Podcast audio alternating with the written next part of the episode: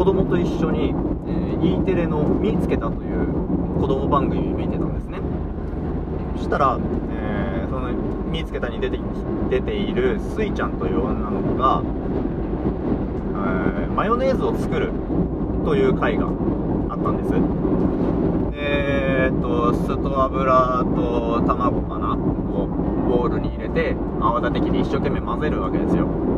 でめちゃくちゃ混ぜて混ぜて混ぜて混ぜて。である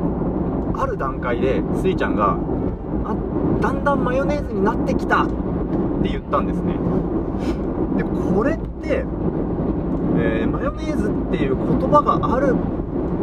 ことで出てきた表現だなと思ったんですよ。あとまあなんだろう当然のこと言ってますけど。えっ、と要はスイちゃんはその発言の裏で、えー、自分にとってのマヨネーズの範囲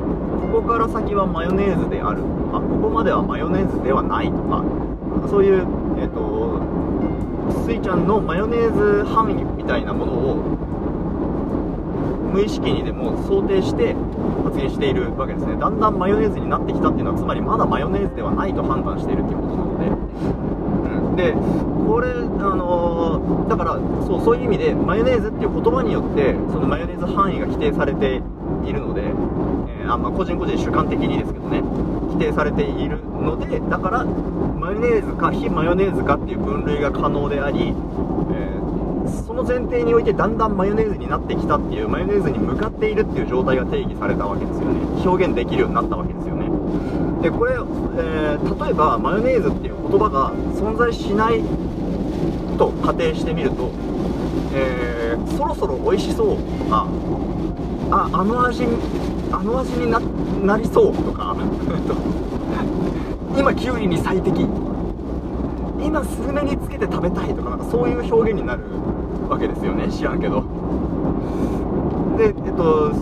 そのだから我々は普段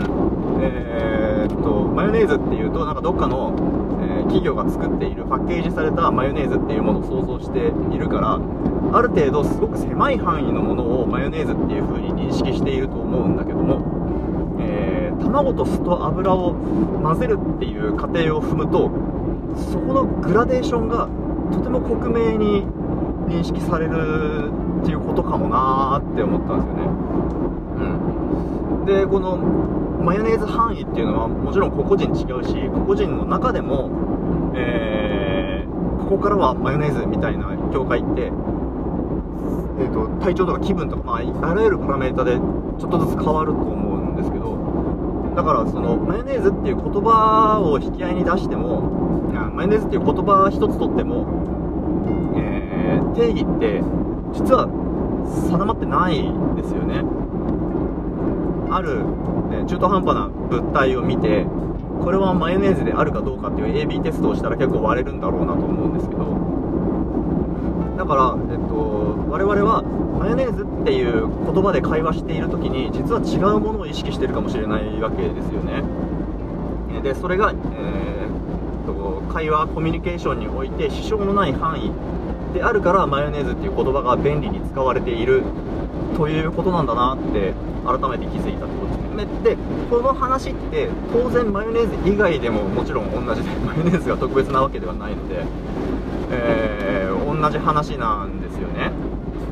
だから、えーと、議論討論対話において定義を明らかにしてからでないと話が進まないっていうことの意味もよく理解できるし逆に定義にこだわって話が進まないっていうことの虚しさについてもやっぱり、えー、意識されますよね。このマヨネーズの範囲を意識することで。はい、えー、E テレね身につけた子供番組と侮る中で大人にとってもね面白い気づきをたくさん運んできてくれる番組ですね。皆さん見ましょうね。えーと、余談ですがね私子供の頃からずっとマヨネーズ嫌いなので今日多分一番人生でマヨネーズって言った日じゃないかなと思いますえー、後で1人でお祝いしようと思います。はい。それではまたありがとうございました。